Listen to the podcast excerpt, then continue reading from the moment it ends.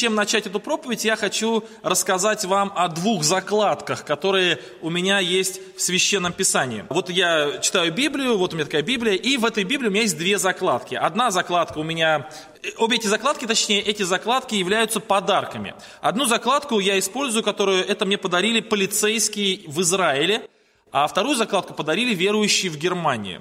Ну что это за закладка полицейские в Израиле? Однажды мы были в Израиле с э, Аней, и я взял там машину, и эту машину поставил на парковку. Мне показалось, что парковка бесплатная, и мне казалось, что там можно ставить машину сколько хочешь, но когда я пришел э, забирать машину, то оказалось, то под лобовым стеклом у меня лежал вот такой вот квиточек бумажки, и там все написано не по-русски, а по-израильски, но достаточно четко прослеживается одна цифра 100 шекелей. Это штраф, который мне выписали за то, что я неправильно запарковал свой автомобиль. А вторая закладка, это подарили верующие в Германии, я как-то вам ее уже показывал. Это закладка, которую я использую, это 0 евро.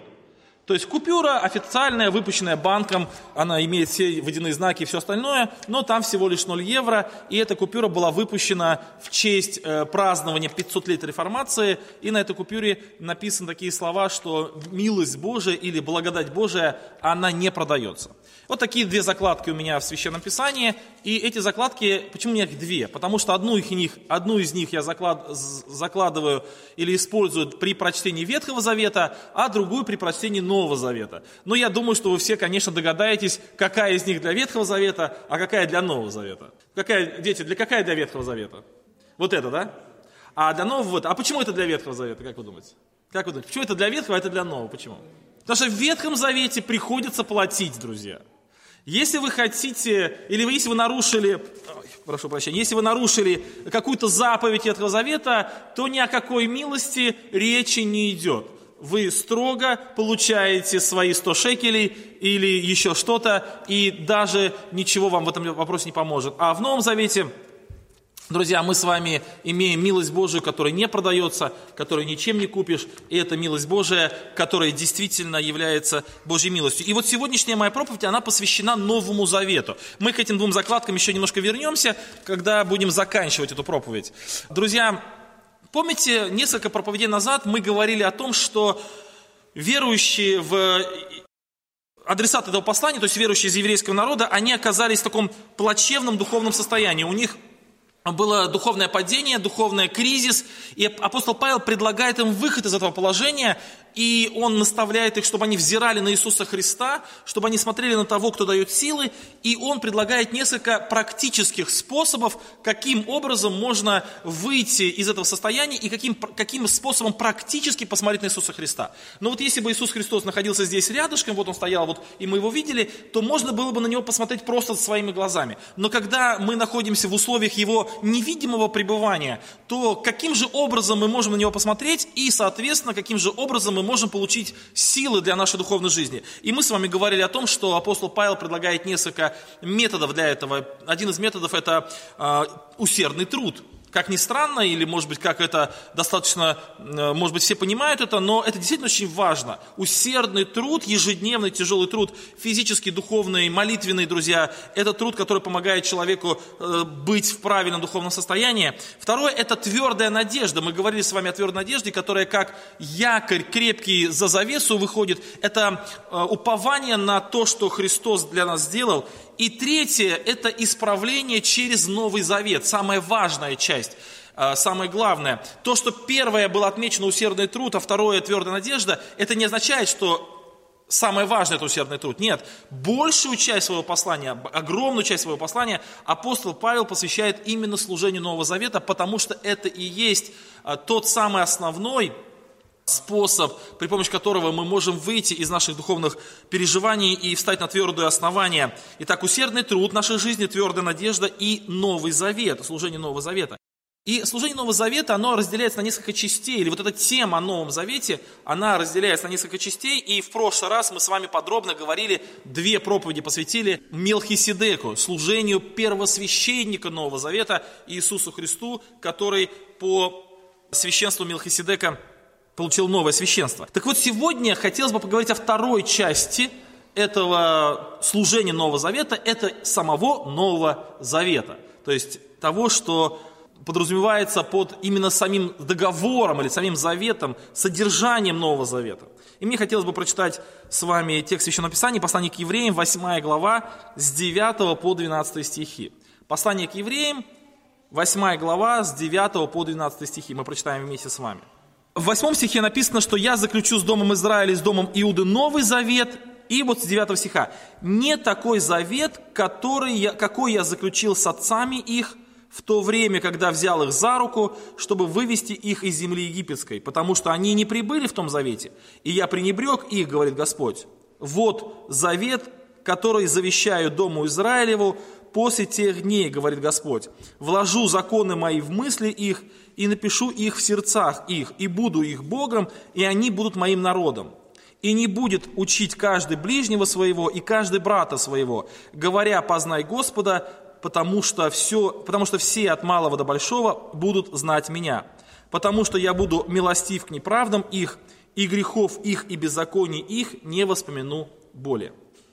Братья и сестры, в первую очередь я хотел бы задать вопрос и ответить на него. И вопрос это какой?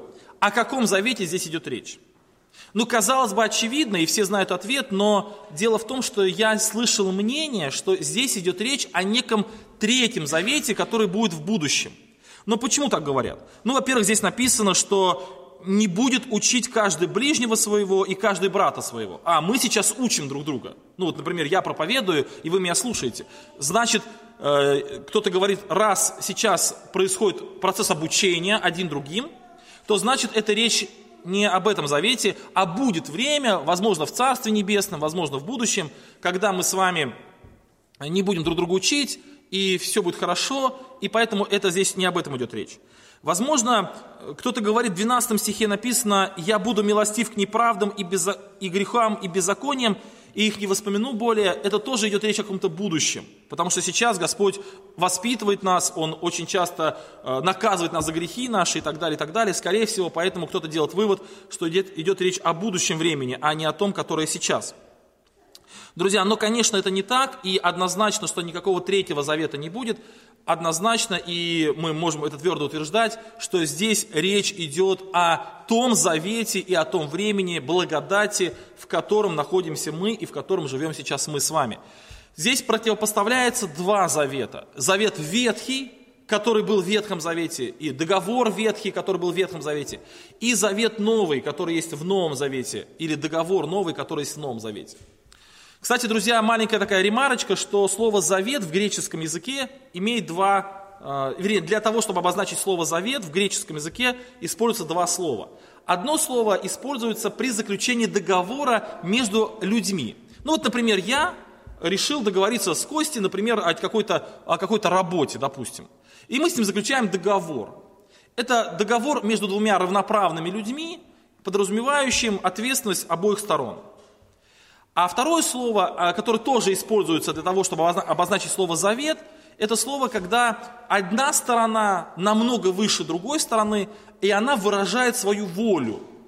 А вторая сторона, она как бы с этим соглашается. И вот когда мы говорим о завете между Богом и человеком, то, конечно, мы не говорим о заключении э, двух равноправных личностей завета между собой. Конечно, Бог, Он выражает свою волю в завете – и здесь очень интересная ситуация в том, что Ветхий Завет, он стал непригоден или он потерял свою актуальность не по причине того, что э, Бог нарушил свою волю. То есть Бог-то остался верным, а вот человек, он свою, свою сторону выполнить не смог. И несмотря на то, что это был завет не между двумя э, равноправными личностями, а между господином и подчиненными, так скажем, да, между Творцом и созданиями, тем не менее, друзья, именно в этом завете, первом завете, более сильная сторона оказалась верным, верной, а более слабая сторона оказалась неверной. И по всем правилам справедливости более сильная сторона имеет право, даже, даже если бы этот завет был заключен между равноправными людьми, а тем более он заключен между Богом и творением, конечно, он имел право э, закончить на этом отношения – он имел право закончить на этом все взаимоотношения между э, теми, кто нарушил его завет. Но посмотрите, в чем огромная милость Божия к людям, она заключается в том, что Бог, несмотря на то, что человечество многократно нарушало, и народ израильский многократно нарушал завет, заключенный Творцом с ними, тем не менее, он продолжает свою милость, и он заключает новый завет.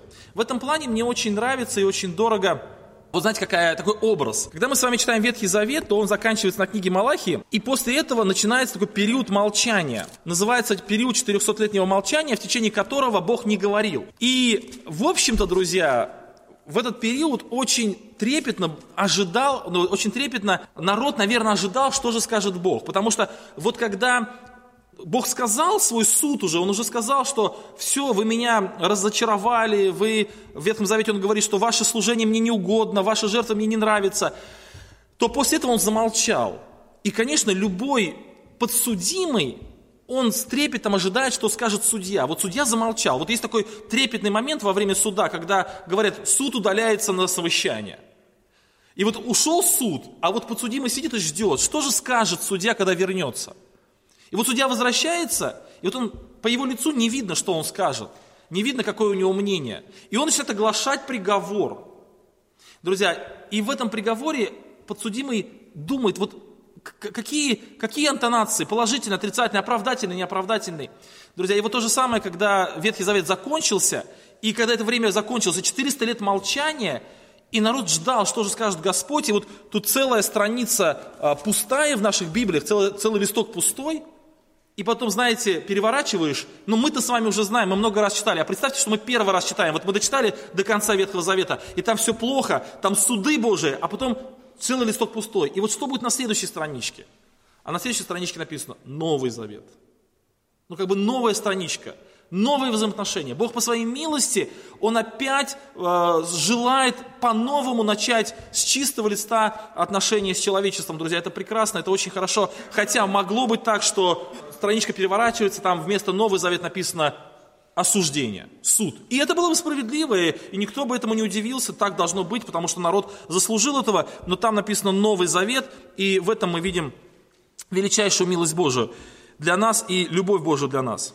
Друзья, Новый Завет, вот слово «новый», опять-таки в греческом, оно используется вот вообще в, в, в греческом языке слово «новый», оно имеет так тоже два слова. Для, для того, чтобы отобразить слово «новый», используется два слова. Но вот иногда бывает такая ситуация. Купил человек машину, и ты подходишь к нему и говоришь, что новая машина? Он говорит, да нет, старая там. Или у тебя новая одежда?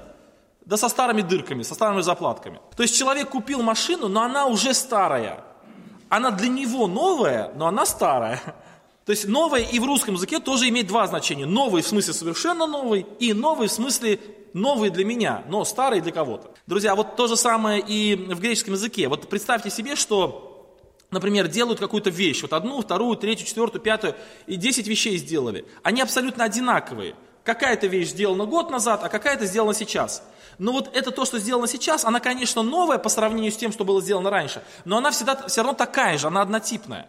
А потом вдруг появляется что-то совершенно новое, абсолютно не похожее на то, что было раньше. И вот это другое новое.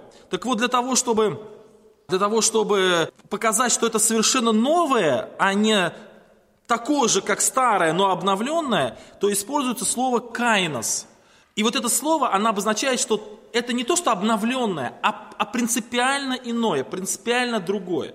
Так вот, когда говорится о Новом Завете, используется именно это слово. Новый Завет – это не то, чтобы давайте, давайте, друзья, заново попробуем по-старому.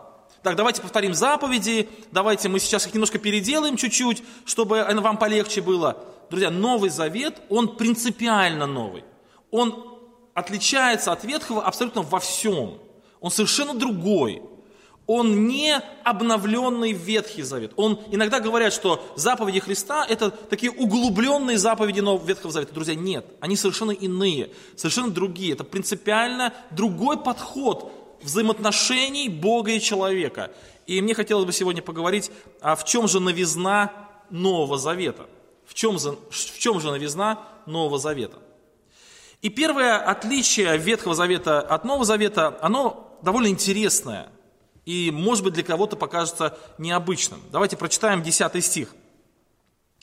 «Вложу законы мои в мысли их и напишу в сердцах их». Он говорит, я заключу с домом Израиля и с домом Иуды новый завет, не такой завет, не такой завет, как был раньше, когда я их взял за руку и вывел. А другой завет какой? Напишу заповеди мои в сердцах их и напишу заповеди мои в, э, в махах. Друзья, давайте для того, чтобы понять эту ситуацию, мы с вами нарисуем одну картину. Представьте себе, живет семья. Живет некая семья в своем доме. Ну, где-то, например, в сельской местности. Большая семья, муж, жена, несколько детей, там, допустим, бабушка с ними живет, еще что-нибудь. И вот у этой семьи есть определенные традиции, определенные порядки в этой семье. Ну, такие порядки, которые им нравятся. Ну, например, им нравится вставать в 7 утра. Им нравится вот без, это, я еще раз, друзья, скажу, что эти традиции, эти порядки, которые в этой семье приняты, это не то, чтобы кто-то навязал им или кто-то их заставил, а это просто их такой образ жизни. Им нравится утром встать в 7 утра, встретить там рассвет, вместе помолиться, вместе попеть, выпить чашечку кофе, вместе пообщаться, а потом с 8 начать работу. И им нравится, например, пораньше лет спать, и в 8 часов в этой семье уже все спят вечер, допустим, или в 9. То есть такая вот, такие традиции. Ну, какие-то еще традиции в этой семье есть, можете сами их придумать, не так важно. Самое важное, что они счастливы в своей, вот этой, э, в своей семье, им нравится то, что у них происходит, им нравится, что, вот, а, как они делают. И вдруг в эту семью приезжает человек со стороны, не из их семьи, который попросился у них жить. По каким-то обстоятельствам он решил у них пожить. Но этот человек городской, он э, совершенно по-другому мыслит, он привык очень поздно ложиться, очень рано вставать, он совершенно по-другому живет, и вот он живет в этой семье. Друзья, и вот он узнает о традициях этой семьи. Они ему не нравятся, потому что он привык по-другому. Ну а что ему делать? Ему приходится подчиняться, потому что если он не встанет в 8 утра или в 7 утра не встанет, то он лишится завтрака, он потом выйдет, никого уже нет, придется поесть то, что, э, что останется. Ну, конечно, это неудобно. В 8 вечера уже все ложатся спать, а у него только просыпается энергия. Конечно, он заставит себя лечь спать 8 часов, но ему все это неудобно. Друзья, и вот этот человек живет в этих условиях. Вы представляете, что ему достаточно там некомфортно, так же, да, друзья? Ему там некомфортно. Какой у него выход из положения? У него есть три выхода из положения. Первый выход из положения – уехать с этой семьи. Сказать, что ну мне здесь не нравится, я уеду. Второй выход из положения – это заставлять себя слушаться правил этой семьи. Друзья, второй выход из положения, он на самом деле не очень хороший. Почему? Потому что когда человек что-то что себя заставляет делать, ему это долго делать сложно. Вот если долго себя что-то заставляешь, то в конце концов накапливается нервозность, усталость, раздражительность. Человек начинает, ему все это не нравится, он, начинает, он перестает быть счастливым, потому что он себя заставляет, ему это не хочется, он это делает, потому что, потому что так надо делать. И в конце концов он взрывается, он начинает их обвинять, вот вы там, меня еще что. Они, а люди удивляются, так, подожди, ну мы, как, мы так всегда и жили. Друзья, ну человеку сложно. Человек заставлять себя может только какое-то время, а долго заставлять себя человек не может. Третий выход из положения, о котором я сейчас хочу поговорить. Давайте вернемся ко второму. Вот возьмите, вот представьте себе пружина. Вот если пружину такую мощную, ее сжать каким-то прессом, вот сжимать, сжимать, сжимать и сжать этим прессом пружину, то какое-то время эта пружина так и будет. Но когда пресс расслаб, ослабнет пресс по каким-то причинам, то пружина опять разожмется.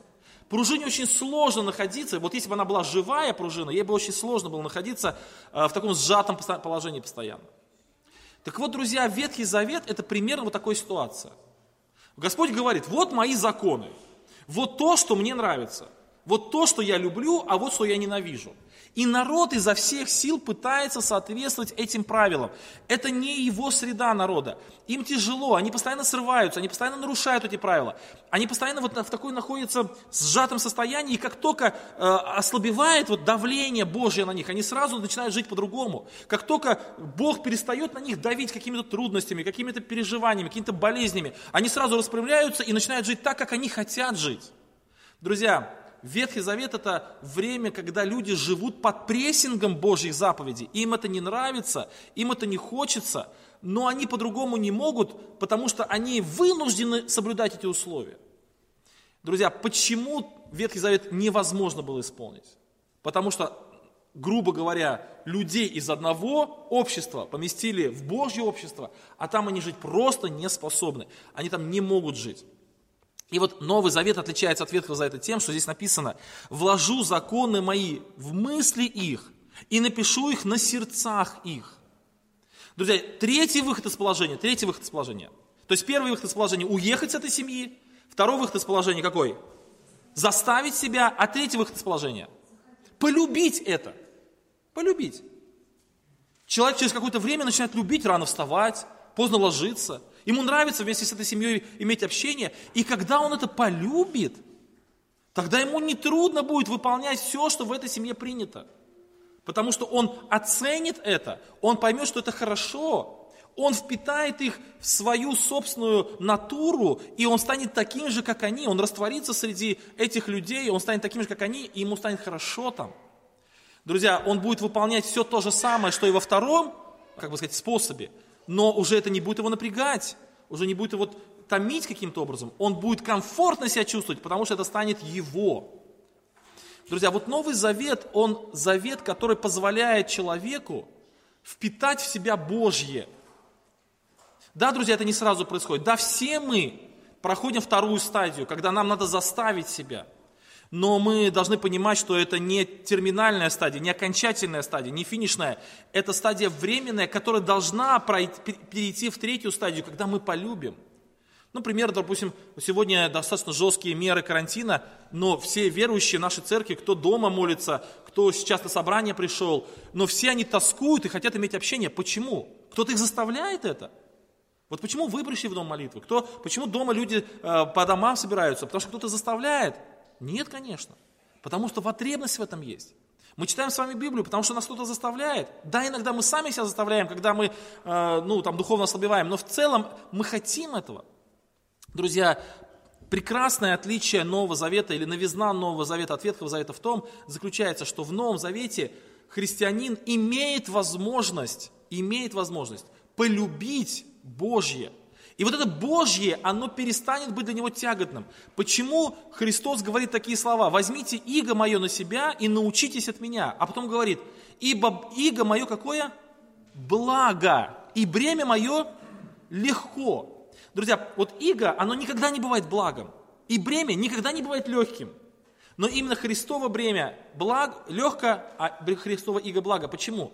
И когда, точнее, написано, научитесь от меня. Вот когда мы проходим вот этот, вот этот период научения, когда вот эти Божьи заповеди становятся нашими заповедями, когда они растворяются в нас, когда мы веру их растворяем, когда мы их принимаем, и мы их допускаем в свое сердце, то они там производят изменения, и через какое-то время нам начинает нравиться, что нравится Богу. Мы люб, начинаем любить то, что любит Бог. Нам становится комфортно жить в условиях Божьих заповедей. Нам там хорошо. Друзья, и это колоссальное очень серьезное отличие Ветхого Завета от Нового Завета. И мне очень жалко тех людей, которые сейчас находятся в Новом Завете – пытаются исполнять заповеди Нового Завета, но по ветхозаветнему принципу. Они мучаются, они тоскуют, они заставляют себя, они пытаются как-то вот быть похожими на это. Но если бы только ситуация отпустила, если бы только прессинг этих божьих наказаний куда-то ушел, мы бы раскрылись и показали свою внутреннюю настоящую сущность. Друзья, маленький момент по этому поводу еще. Вот сейчас такое время, когда очень многие люди, молодежь, подростки, многие члены церкви, они находятся дома и в отрыве от, от общества, от общения с, с, хри, с христианами, с церковью. Друзья, у нас очень много появилось неконтролируемого времени. И сейчас как раз есть та самая возможность проверить самого себя, каков я. Если вот кто-то меня сейчас слушает в записи там или вот в эфире там или вот э, здесь кто слушает, и вот думают, я вот когда нахожусь дома один, когда меня никуда идти, меня никто не заставляет, я могу остаться дома абсолютно законно, никто не осудит, что я не пошел на собрание.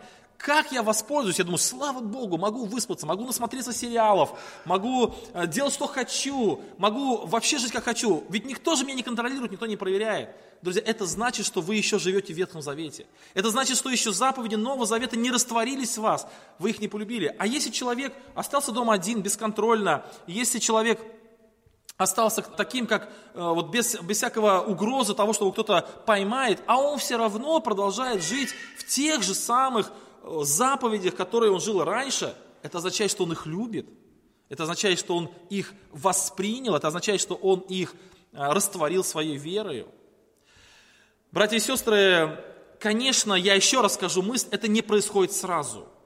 Вторую стадию мы все проходим. Бывает, когда нам не хочется, мы должны себя заставить, друзья, но отличие, еще раз скажу, Нового Завета от Ветхого заключается в том, что мы с вами приходим в это состояние, приходим в состояние, когда, мы, когда заповеди Божии растворяются в нас. Второе отличие Нового Завета от Ветхого Завета, оно является логическим продолжением того, о чем я сейчас говорил, это новый учитель. Посмотрите, написано так. «И не будет учить каждый ближнего своего и каждый брата своего, потому что я вложу законы». Друзья, в Ветхом Завете Господь говорил через пророков. Послание к евреям начинается с каких слов? Помните, да? Бог многократно и многообразно говоривший издрали в пророках. В последние дни сии говорит нам в Сыне Своем. И вторая глава начинается, поэтому будем особо внимательны к слышанному. Мы об этом с вами подробно говорили раньше, о том, что полнота Божьего откровения, она заключена теперь в Иисусе Христе.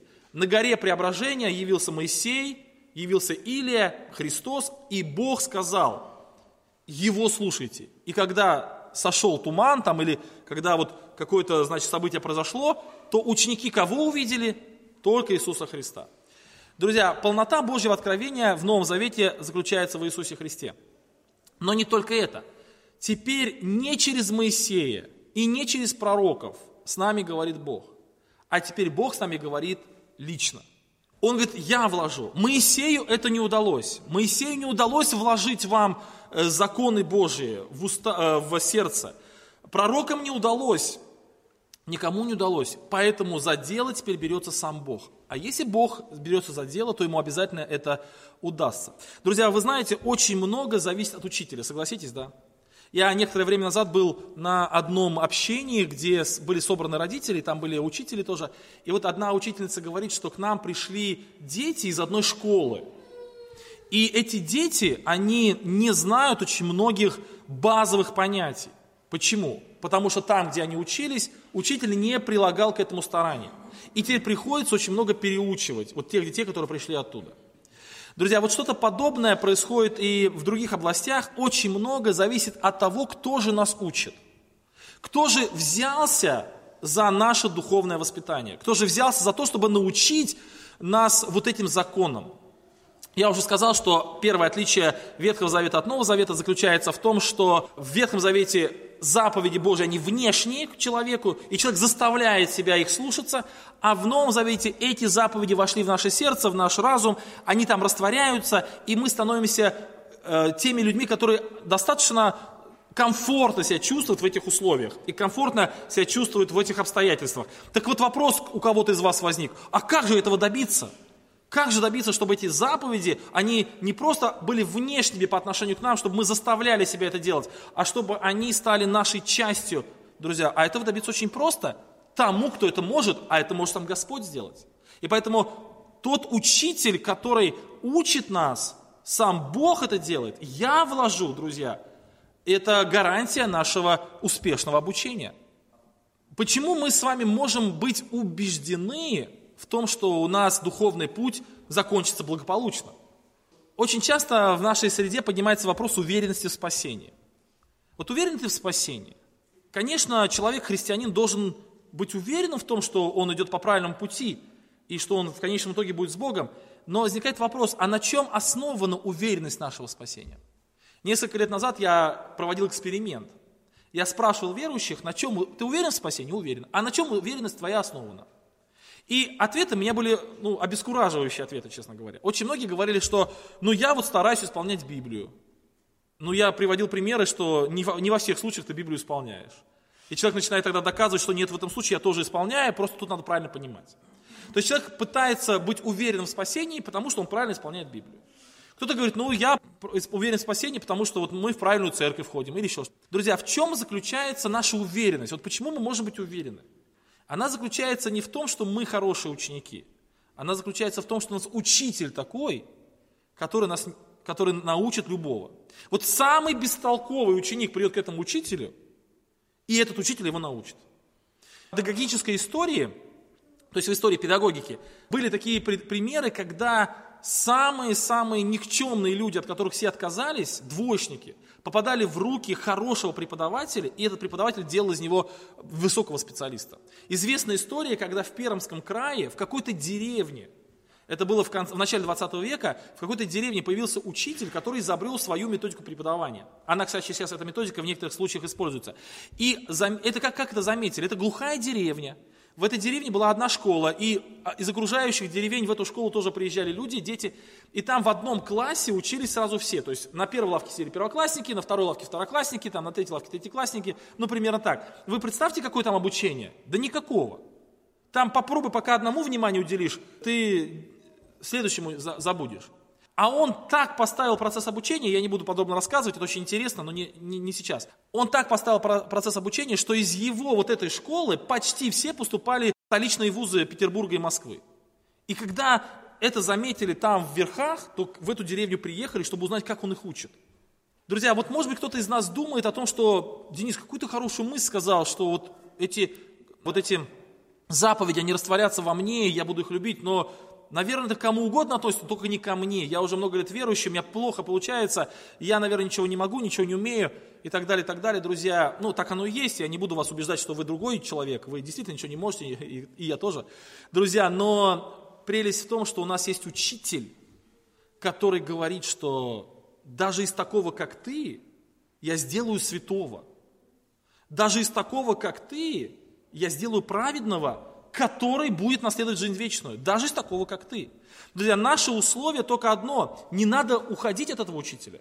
Если мы скажем, если мы поддадимся э, э, как бы искушением от сатаны и скажем, да я ни на что не способен, все, я пойду, зачем этим заниматься, Господи, не трать на меня время и уйдем от Бога, то да, конечно, наша участь будет обречена. Но если мы скажем, Господи, я не, не отойду, вот я такой вот двоечник, у меня ничего не получается, я абсолютно ни на что не годный, я все твои уроки э, делаю на, на единицы, на двойки, да, и все у меня плохо, но я все равно тебя не отстану, я все равно буду с тобою.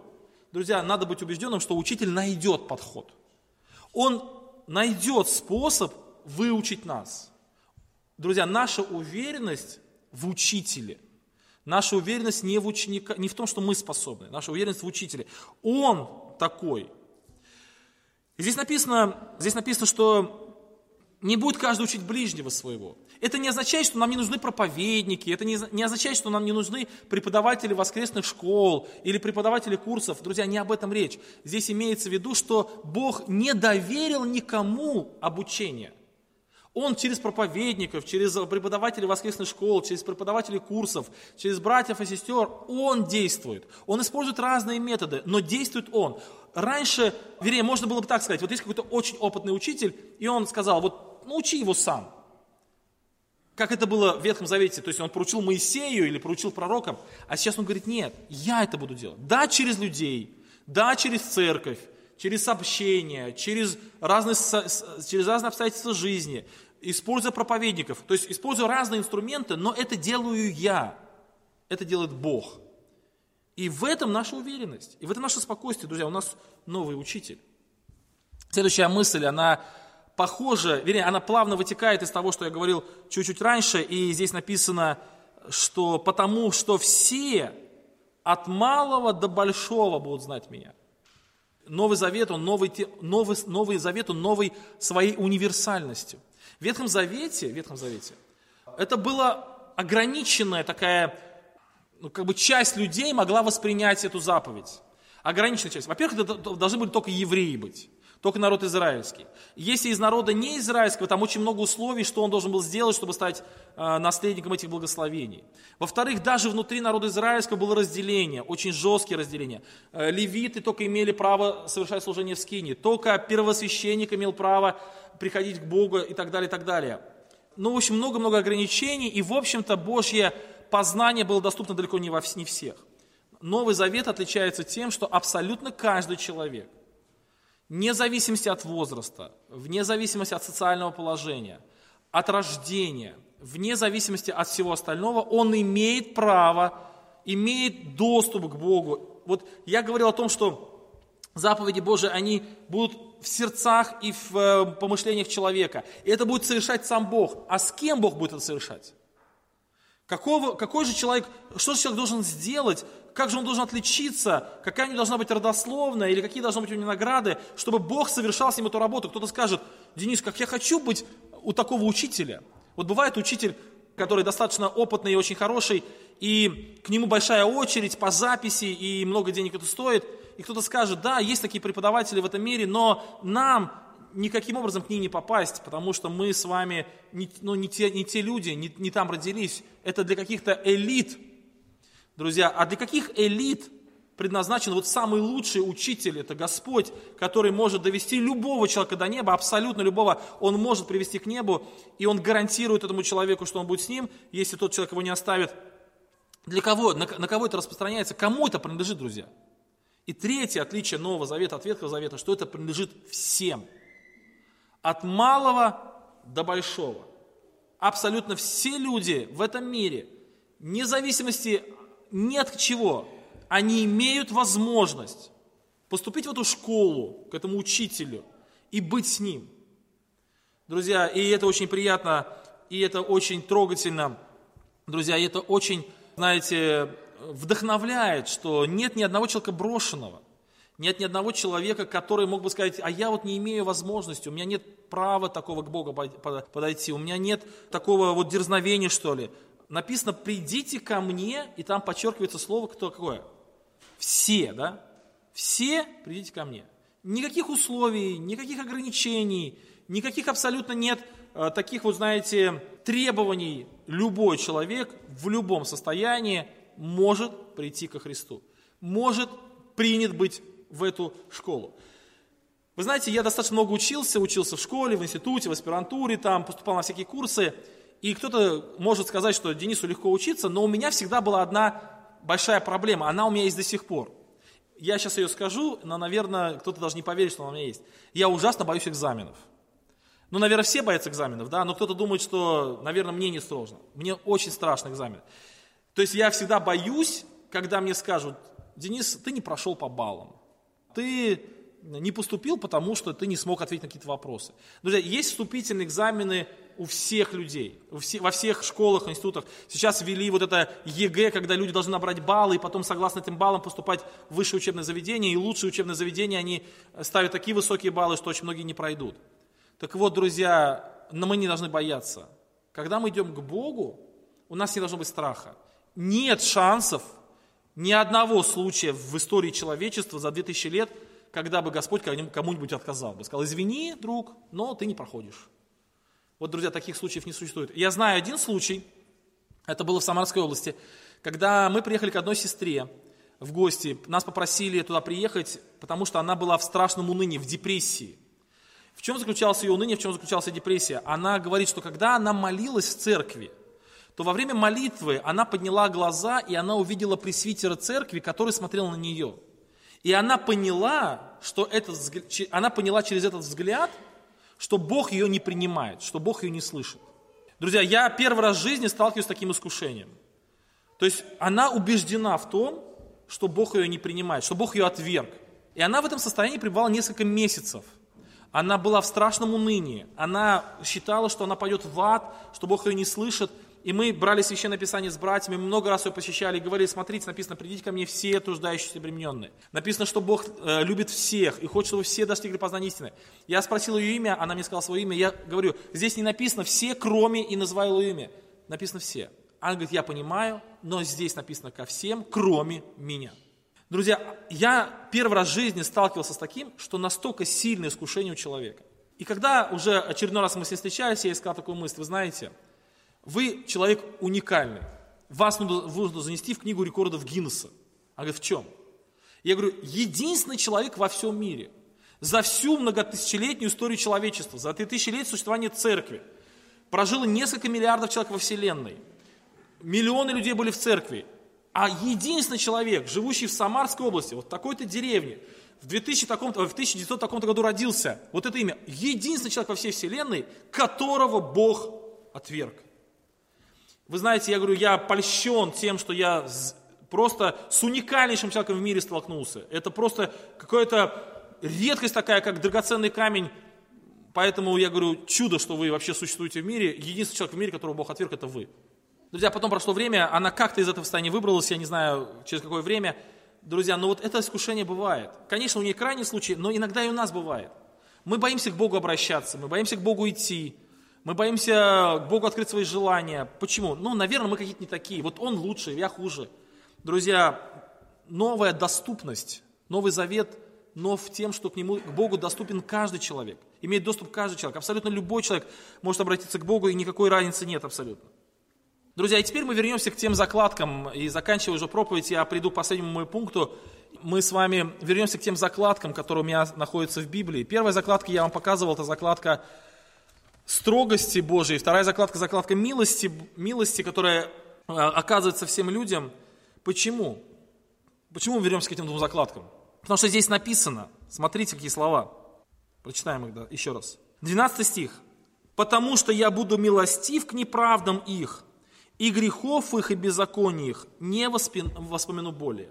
Мне нравится один очень пример, очень яркий пример про мальчика, который спрашивает маму свою. «Мама, вот когда Бог, когда мы исповедуем Богу грехи наши, куда они деваются?» Некоторое время назад э, нашли, точнее не нашли, а опубликовали опубликовали архивы одной службы, спецслужбы одной из стран, столетней давности. Друзья, и там подняли вопросы расстрелов, которые были, ну это в Советском Союзе, э, каких-то дел, каких-то записок. Были открыты личности информаторов, которые раньше были там, допустим, информаторами в церквах, а оказывается они работали на КГБ. Друзья, все это хранится в каких-то архивах. Все это где-то есть каких-то записях, каких-то бумагах, где-то это хранится. Друзья, сейчас в интернете очень много информации, и вот недавно был принят закон о том, что любой человек, который может, не хочет, чтобы информация была о нем в интернете сохранена, он может написать запрос, и поисковые системы, Google, Яндекс и остальные, они обязаны эту, ну, при определенных условиях, они обязаны эту информацию удалить. Ну, например, кто-то написал про кого-то плохую информацию, тот человек доказал, что это клевета, и чтобы эта клевета не сохранилась во веки вечные, чтобы никто ее не видел, да, можно ее удалить. Так вот, друзья, я вам скажу, как программист, я это точно знаю 100%, что информация не удаляется. Ну почему? Это не злой умысел, это не заговор масонов, а это физическая, э, ну, как бы физическая способность хранитель информации, которая существует. То есть, чтобы удалить какую-то информацию физически с диска, это очень сложно, очень трудоемко. Намного легче просто ее пометить как удаленную, просто галочка ставится, что это информация удаленная, и она нигде не показывается. Но физически информация все равно сохраняется. Проще сделать так и дешевле сделать так, чем ее удалять носители информации настолько дешевые, что легче поставить еще там много-много терабайт памяти дополнительной, чтобы хранить новую информацию, чем удалять старую и на старую информацию записывать. Это сейчас речь не о персональных компьютерах, на персональных компьютерах, на телефонах, там действительно удаляется информация. А здесь речь идет о серверах, которые хранятся в интернете, э, на которых функционирует интернет. Там ничего не удаляется, друзья. И все оно доступно, если захотеть, все можно найти при определенных условиях. То есть, друзья, все сохраняется. А еще, и, и, то есть я привел пример, что сохранялось все раньше, когда это было э, все на бумажных носителях, все сохраняется сейчас, когда все это в интернете хранится. А вот еще интересный момент. Были ли у вас такие случаи, когда вам снился сон, в котором очень ярко и очень четко, прям вплоть до запахов, до запахов, вы вспоминали что-то из своего детства, например, или из давних событий. Было такое, друзья? У меня был такой случай, когда я однажды во сне вспомнил слова песни, которую я слышал лет 15 назад. Но я их во сне вспомнил. И когда я проснулся, я эти слова помнил уже. То есть, оказывается, друзья, даже в нашей памяти ничего не стирается. При определенных обстоятельствах, при определенных условиях мы вспомним все. Друзья, то есть ничего не теряется, ничего не, не, не исчезает. Вся информация существует. И в государстве, и в интернете, и даже в нашей памяти. Все есть, все существует. Друзья, знаете, что, чего только нет? Вот что исчезает? Вот мальчик спрашивает маму, когда вот мы исповедуем, куда Бог девает грехи, в какие архивы Он их записывает, куда Он их записывает, в какие архивы. И мама тогда взяла доску, мел, написала на доске какие-то слова, а потом взяла тряпку и стерла. И говорит сыну, сыночек, куда делись слова? Он говорит, стерлись. Ну а где они сохранились? Может быть, они куда-то их перенесла, куда-то спрятала. Нет, они просто стерлись. Вот так и Бог, Он наши грехи стирает. То есть он их не воспоминает. Он их настолько забыл, что о них не помнит. Да, сатана наши грехи напоминает, наша плоть наши грехи напоминает, а Бог их прощает. Мне очень нравится один пример, я его много раз рассказывал, но потерпите еще раз, расскажу еще раз. Как одной женщине явился Бог и сказал, что он Бог. А она запереживала, засомневалась и пошла к своему священнику. И говорит, вот мне Бог явился. А священник говорит, вот в следующий раз, когда тебе Бог явился, явится, давай проверим его таким образом. Вот в моем, говорит, юности был один грех. Я, говорит, его никому не сказал, а только Богу исповедовал. И Бог мне простил. Но об этом грехе никто не знал. Я исповедовал, говорит, служителю одному, но тот уже служитель умер, и больше никто не знал. Ты спроси об этом грехе Бога, если он тебе его скажет, значит, это точно Бог, он все знает. Кроме Бога этого греха никто не знает. И вот Бог является этой женщине, и женщина говорит, Господи, ты извини, но вот наш священник меня попросил спросить. Вот у него в юности был грех, которого никто не знает. Знает только Бог. Какой грех? Он, говорит, его исповедал, и из людей никто не знает. И Бог говорит, иди скажи священнику, что я его грех забыл. И она, она идет, говорит, Бог твой грех забыл. И он говорит, да, это Бог. Ну, такая маленькая притча, конечно, вряд ли это правда, но маленькая притча. Друзья, Бог действительно написано, я не воспомяну. Вот не воспомяну, то есть я их забываю. Их нет. Здесь написано, потому что я буду милостив к неправдам их, и грехов и беззаконий их не воспомяну. Друзья, в Ветхом Завете очень много раз было такое. Вы и так делали, и так делали, вы и вот это делали. Друзья, Бог вспоминал и счет предъявлял людям, потому что это был Ветхий Завет, такие условия были отношений. А в Новом Завете, друзья, преимущество Нового Завета в том, что Бог не воспоминает, Бог не дает, не ведет списков, не представляет счет. Он говорит, я твоих грехи забыл. Друзья, и это большое отличие Нового Завета. Я напомню, что апостол Павел, он эти отличия Нового Завета показывает не просто так. Он их показывает для укрепления веры. Он показывает, что вот этот взгляд на Новый Завет должен нашу душу поднять. Если у человека есть какое-то духовное падение, вот как мы читаем, это было у евреев и у христиан из еврейского народа, если у нас, у кого-то есть какой-то духовный кризис, то мы можем себя помочь. Каким образом? Напоминая себе о новых взаимоотношениях с Богом. Бог желает нам помочь, напоминая нам о том, что у нас теперь новые взаимоотношения. Друзья, очень часто наша плоть или наши, у нас искушения такие, что мы как будто бы опять в ветхих э, взаимоотношениях с Богом, как будто бы опять все по-старому. Нет, друзья, все по-новому, все по-другому. И эти другие отношения Бога с нами, эти отношения, которые укрепляют нашу веру, которые помогают нам совершенно по-другому посмотреть на все, что происходит, друзья, помогает нам перестать сосредоточиться, сосредотачиваться на себе и сосредоточиться на Боге. Еще одну мысль напомню и будем молиться, друзья, что с самого начала послания к евреям апостол Павел говорит, что мы должны взглянуть на Бога, наша сила во Христе, чтобы нам не ослабеть и не изнемочь душами нашими, мы должны помыслить о претерпевшем над собой такое поругание от грешников. Друзья, чтобы нам выйти из этого состояния, нам наполниться силой, нам нужен взгляд на Христа. И вот эта мысль, эти мысли, которые мы сейчас прочитали здесь, эти мысли тоже направлены к этому. В Ветхом Завете человек был сосредоточен на себе, как бы не оступиться – как бы сделать все правильно? Как бы не промахнуться? Как бы все сделать, друзья? В Новом Завете все усилия человека направлены на Бога. Как бы не потерять из виду Бога? Как бы Бога лучше понимать? Как бы Богу дать доступ в нашей жизни больше? Друзья, как только мы переводим взгляд с Бога на себя, мы оказываемся опять в тех ветхозаветных отношениях, и нам очень сложно, мы падаем. Как только мы переводим взгляд с себя на Бога, нам становится легче, нам становится проще, мы наполняемся силой. Друзья, Новый Завет – это завет, в котором Бог действует в нашей жизни. И в, который, в котором мы пребываем, и нам должно быть очень комфортно. Мне хотелось бы напомнить эту очень важную мысль для нас сегодня с вами – Давайте мы теперь склоним колени наши и помолимся Богу нашему. Аминь.